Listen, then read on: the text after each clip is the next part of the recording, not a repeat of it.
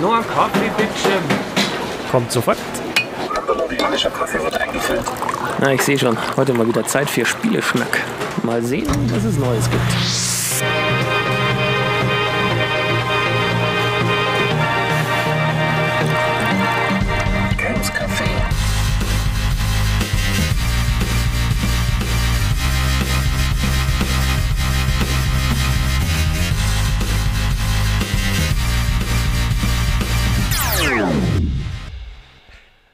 Matthias, einen wunderschönen guten Morgen. Einen wunderschönen guten Morgen dir auch, Hannes. So, ich habe heute mal auf den Kaffee verzichtet und habe mir ein Bier geholt. Aber ich habe irgendwie das Gefühl, eigentlich haben wir uns doch schon alles gesagt. Ja, morgen stund dort Bier im Mund, oder? Ja, weil die zweite Maus bekommt den Käse. Ah. Okay, da bin ich jetzt raus. Ähm, nee, wir haben uns natürlich noch nicht alles gesagt. Wir haben uns sehr viel gesagt, aber ähm, noch nicht alles. Ja, Das sparen wir uns für später. gut. Schaffen wir heute auch nicht. Wüsste aber auch nicht, was ich zum heutigen Thema beitragen soll. Ah, das weiß ich auch nicht, deswegen haben wir uns Fachpersonal geholt. Oh, so einen billigen Kerl aus dem Osten? Äh, ja, genau, so ein Bild. So, oh, da kriegen wir Helme für. nein, nein, natürlich nicht. Wir, wir haben heute den Joe eingeladen, um uns ein bisschen über sein Lieblingsspiel zu berichten. Hallo Joe, woher kommst du? Wie heißt du? Hallo Hannes, hallo Matze. Wo komme ich denn wohl her? Wie äh, die meisten von uns auch aus Weiden. Schön bei euch sein zu dürfen und ein bisschen äh, erzählen zu dürfen, was mich so bewegt und erfreut. Ja, du hast uns ein Thema mitgebracht, habe ich mir sagen lassen. Wichtig, ich bin äh, angesetzt worden, mal ein wenig über mein aktuelles Lieblingsspiel zu erzählen und das aktuell ist schon ungefähr 20 Jahre alt. Oh, jetzt machst du mich aber neugierig. Ja, Wir es geht sind um gespannt. Genau, es, es geht im Grunde um äh, das Tabletop-Spiel Warhammer 40k.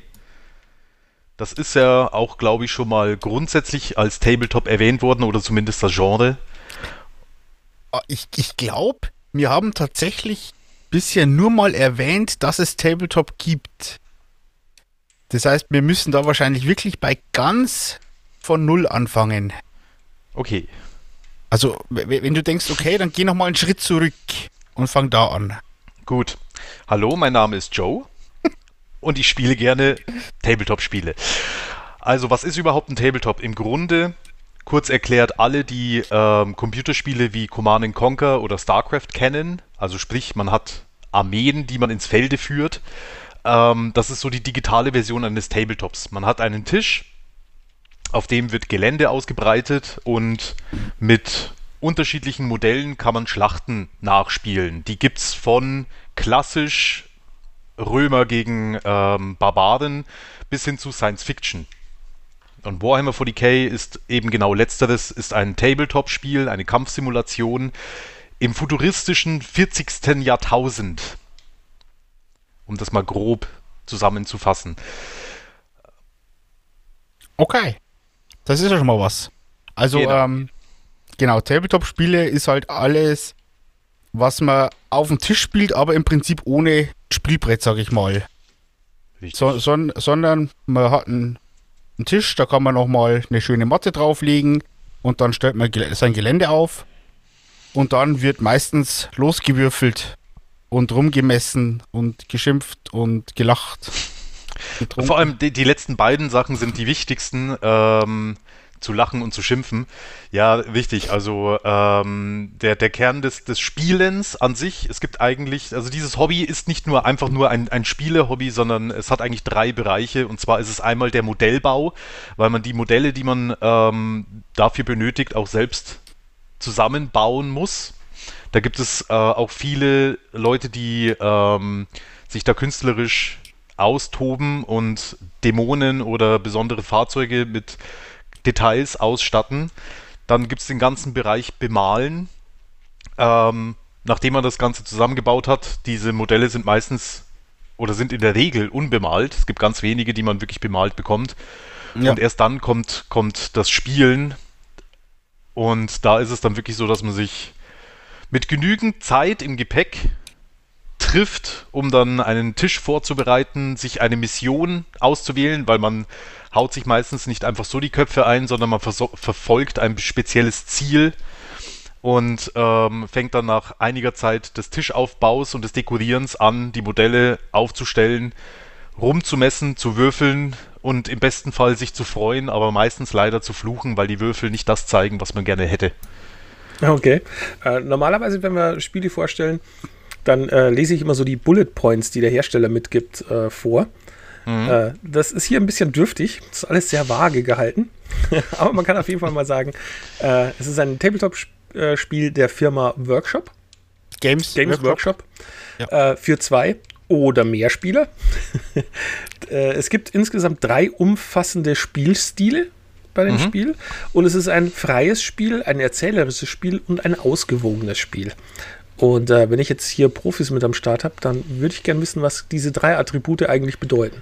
Also, ja, äh, was ist gemeint, wenn es heißt, es ist ein freies Spiel?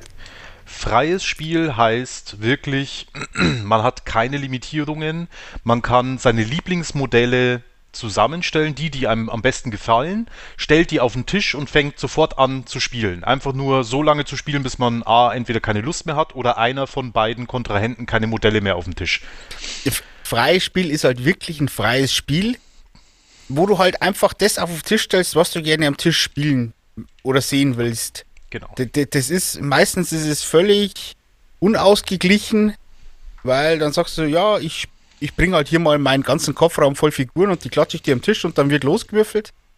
Ähm, du hast halt, ja, wie der, wie der Joe gesagt hat, keine Limitierung, was Verhältnismäßigkeit angeht. Also wie stark bin ich im Vergleich zu meinem Mitspieler.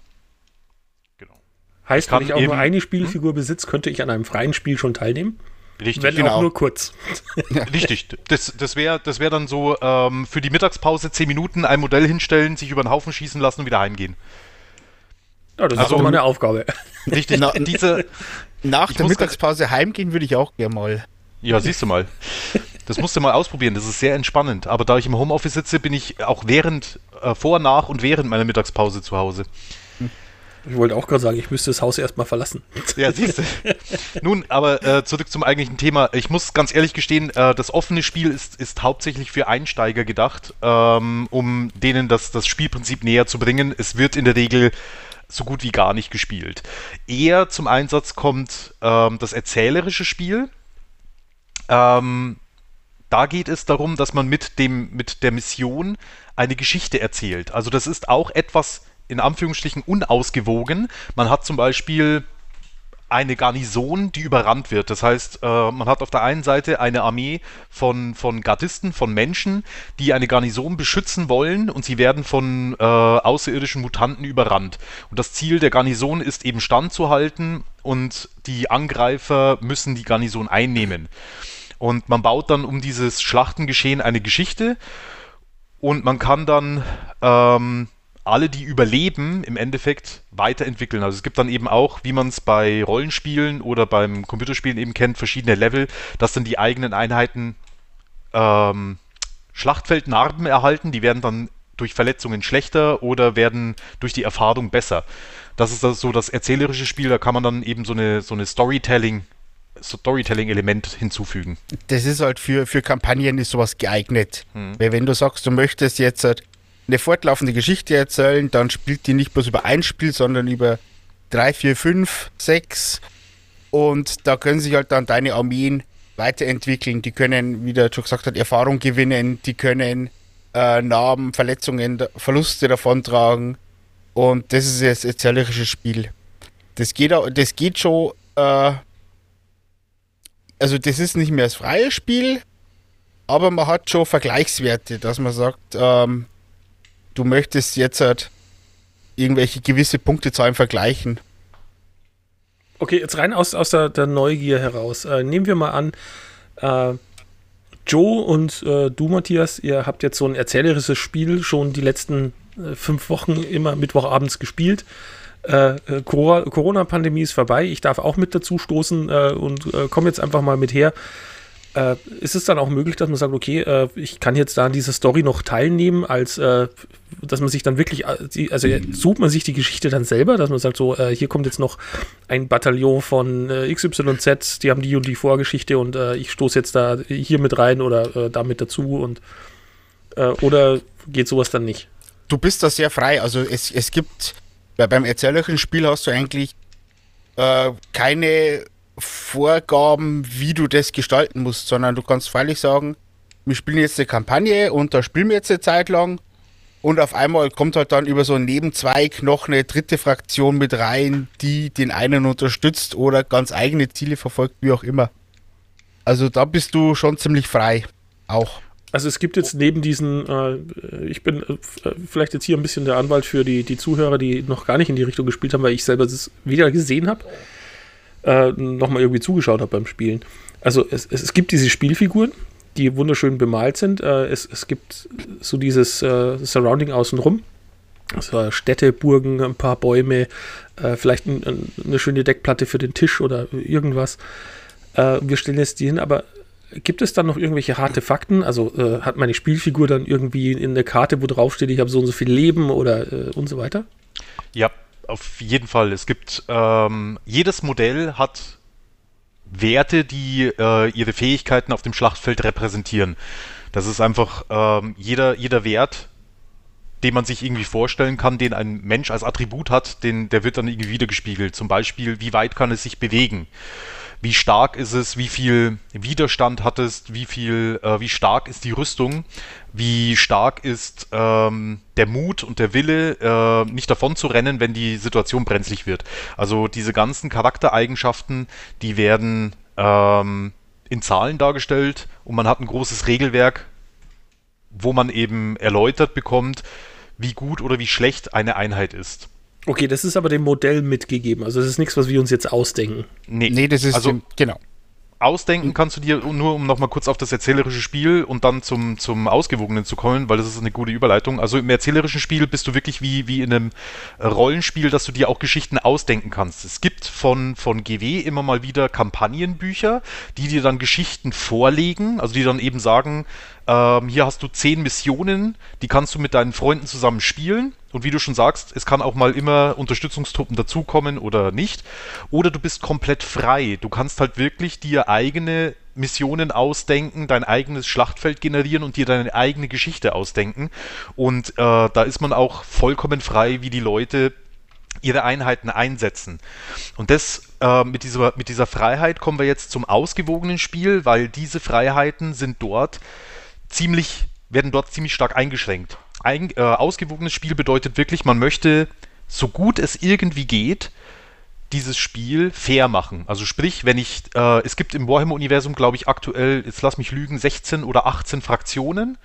Alle komplett unterschiedlich, von Menschen über Mutanten, über Alienrassen, über Elfen, äh, alles Mögliche mit unterschiedlichsten ähm, Fahrzeugen, Waffen, Fähigkeiten. Und um das Ganze auszugleichen, wird versucht oder wird ähm, dem, dem Modell eine gewisse, ein gewisser Punktwert hinterlegt. Das bedeutet zum Beispiel, ein normaler menschlicher Gardist kostet 5 Punkte und ein äh, Kampfpanzer kostet 150. Einfach um darzustellen, dass die Kampfkraft von einem Panzer stärker ist als von einem einzelnen menschlichen Gardisten. Und beim ausgewogenen Spiel einigt man sich im Vorfeld auf einen gemeinsamen Punktwert, also zum Beispiel klassisch 2000 Punkte. Und jeder Kontrahent baut sich eine Liste zusammen, die nicht mehr als diese 2000 Punkte überschreitet, um das Ganze so fair wie möglich zu gestalten.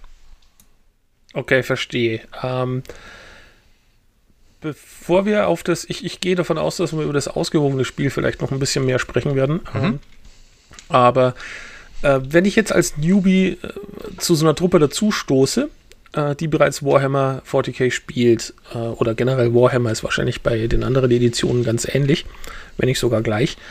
Aber ähm, ich, ich habe jetzt auch mal so ein bisschen versucht, das Internet zu, zu äh, bemühen, um mir rauszusuchen, was, was, was möchte ich mir da jetzt eigentlich einkaufen, um da vielleicht mal mitspielen zu können. Mhm. Und äh, werde hier absolut überflutet mit verschiedenen Editionen, Sets und so weiter und so fort. Äh, vielleicht mal so vom, vom äh, altgedienten Hasen für Newbies, die da einsteigen wollen. Was, was wäre denn so eine, eine sinnvolle Einstiegsvariante, wo du sagst, pass auf, kauf dir mal XYZ, dann kannst du irgendwie mit einem Freund zusammen schon mal was ausprobieren. Also jetzt also, muss ich ja ganz ehrlich gestehen, äh, ich will das Wort dem Matthias zuvorkommen, geh in seinen Laden und kauf dort erstmal alles, was er dir anbietet. Nein, aber ähm, hätte ich jetzt auch so gesagt, ja. Richtig. Äh, der, der Punkt ist, also äh, ich bin ich bin sehr sehr früh. Ich war äh, 17 Jahre, 16 Jahre alt, als ich zu Warhammer gekommen bin. Ich muss ganz ehrlich sagen, ähm, es gibt unterschiedliche Herangehensweisen. Äh, es gibt welche, bei mir war es so, ich fand die Modelle einfach cool. Ich fand äh, das total faszinierend, ähm, wie diese, wie diese, äh, dieser Miniaturbau funktioniert hat und ähm, bin dann über den, den Spielzeugladen und die Leute, die dort Warhammer gespielt haben, in Kontakt mit den Regeln überhaupt gekommen und bin dann dort eingetaucht. Es äh, ist aber komplett unterschiedlich, weil manche kommen über die Bücher. Es gibt eine, ein, das nennt sich die Black Library, die schwarze Bibliothek. Äh, ein, ein unfassbares Sammelsurium an, an Romanen und Büchern zu diesem ganzen Warhammer-Universum. Und es, ich kenne auch äh, einige, die angefangen haben, weil sie die Geschichte toll fanden. Die haben sich in, einen, in eine Spezies, eine Rasse äh, verguckt, weil sie die Geschichte toll fanden und haben dann herausgefunden, hey, da gibt es ja Modelle dazu. Also so einen generellen Leitfaden, wie fange ich an, ähm, ist ein bisschen schwierig, das ist eine, eine, individuelle Sache, aber generell kann man sagen, ähm, man, man kann sich ein bisschen, wie du schon sagst, man wird überflutet. Es ist am, am leichtesten, ähm, in den Laden zu gehen, in einen GW-Shop oder bei Matze vorbeizugucken, sich mit Leuten, die das, die das Hobby schon betreiben, vielleicht mal zu unterhalten und ähm, für sich so ein bisschen herauszufinden, mag ich ähm, genveränderte Supersoldaten oder finde ich eine Alien-Rasse, die dem Alien von ähm, den Filmen nahe kommt, einfach cool ähm, und sich dann zum Beispiel zu überlegen, sogenannte Start Collecting Boxes zu kaufen. Das sind relativ günstige Varianten, zumindest schon mal einen, einen Grundstock an Modellen zu haben, um das erste Spiel, eben ein freies Spiel, zu starten. Das ist so der, der, der beste Rat, den man vielleicht geben kann. Ja, oder man, man fängt mit einer. Es, es gibt auch Grundboxen, da sind dann zwei feste Armeen drin, ein paar Figuren dazu, mit Regelbuch, mit Einsteigerregelbuch. Also gibt es dann auch in verschiedenen Klassen für die die noch nie was davon gehört haben und die, die schon mal was von Warhammer gehört haben und dann die Profis, sage ich jetzt mal. Ähm, aber es ist schwierig, weil halt Games Workshop so umfangreich ist. Also wenn du sagst, du möchtest einen Tabletop starten, dann musst du dir wahrscheinlich erstmal die Frage stellen, was will ich spielen? Will ich 40.000, also Sci-Fi spielen? Oder will ich lieber im Fantasy-Universum unterwegs sein, wo ich dann mit Elfen gegen Untote kämpfen kann? Das ist, das ist äh, wirklich umfangreich. Und jetzt einfach zu sagen, ja, kauf die, die Box und dann wird es schon, wird nicht klappen.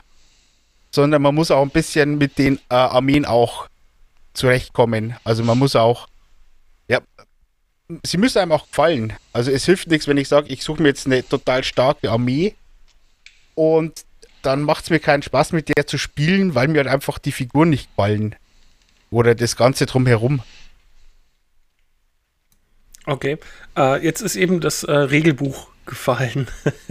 jetzt habe ich mal so nachgeguckt. Äh, ja, es gibt ein Buch, das nennt sich äh, Warhammer 40k Regelbuch. Die neunte Edition. Wenn ich dann weitergehe, dann äh, gibt es Warhammer Codex Space Marines, neunte Edition. Und dann finde ich noch. Äh, Achso, ne, das ist nur eine andere äh, Edition. Äh, wie wichtig ist das Regelbuch? Brauche ich das zwingend? Äh, ja. ja. Also das äh, Regelbuch ist zwingend notwendig, weil halt äh, wahrscheinlich hast du auch die Seitenzahl gesehen. Die ist irgendwie angegeben mit. Ich habe sie neben mir liegen, warte. Also äh, die Regeln sind ziemlich umfangreich, vor allem wenn es dann äh, ums ausgewogene Spiel geht. Da kommt es dann auch Feinheiten an. Und äh, es ist halt, weil man halt nicht einfach bloß Figuren über den Tisch schiebt und da ein paar Würfel wirft, sondern es ist auch eine große taktische Komponente da. Wie wirken sich Gelände aufs Spiel aus? Welche Ziele gilt es zu erfüllen? Äh, und das ist im Grundregelwerk enthalten. Also kurz, kurz dazu und- mal, um da einzuhacken, 367 Seiten insgesamt und äh, die Regeln beginnen bei 194, aber äh, man darf sich da nicht so abschrecken lassen. Es, es wirkt erstmal erschlagend, aber man, man, ähm, man, man kommt da relativ schnell rein, weil man nicht alles braucht. Man sucht sich wirklich, wirklich das an, an Regeln raus, die man häufig verwendet. Also ein Großteil ähm, ist dann wirklich für Sonderfälle oder einfach niedergeschrieben, um alles abzudecken. Okay. Ähm, ich möchte da noch weiter nachhaken, aber äh, wir sind schon relativ lange, äh, nämlich schon doppelt so lang wie bei normalen Spielen. Und äh, bevor ich jetzt hier noch länger nachbaue und ins Detail gehe, möchte ich darauf verweisen, dass bereits nächste Woche der zweite Teil von dieser Episode folgen wird. Ich sage vielen Dank fürs Zuhören. Matthias, ich sage dir vielen Dank, dass ich auf dem Kaffee wieder habe bei dir vorbeikommen dürfen und bedanke mich auch beim Joe, dass er so fleißig die Newbie-Fragen von mir beantwortet. Dankeschön. Danke, dass du da warst, Hannes. Und danke an euch beide, dass ich da sein durfte. Ich wünsche euch was. Ciao, ciao. Bis Ciao. die Tage. Ciao. Wenn ihr nächste Woche wieder reinhören wollt, dann einfach den Podcast abonnieren oder im Web vorbeischauen unter www.games-café.de.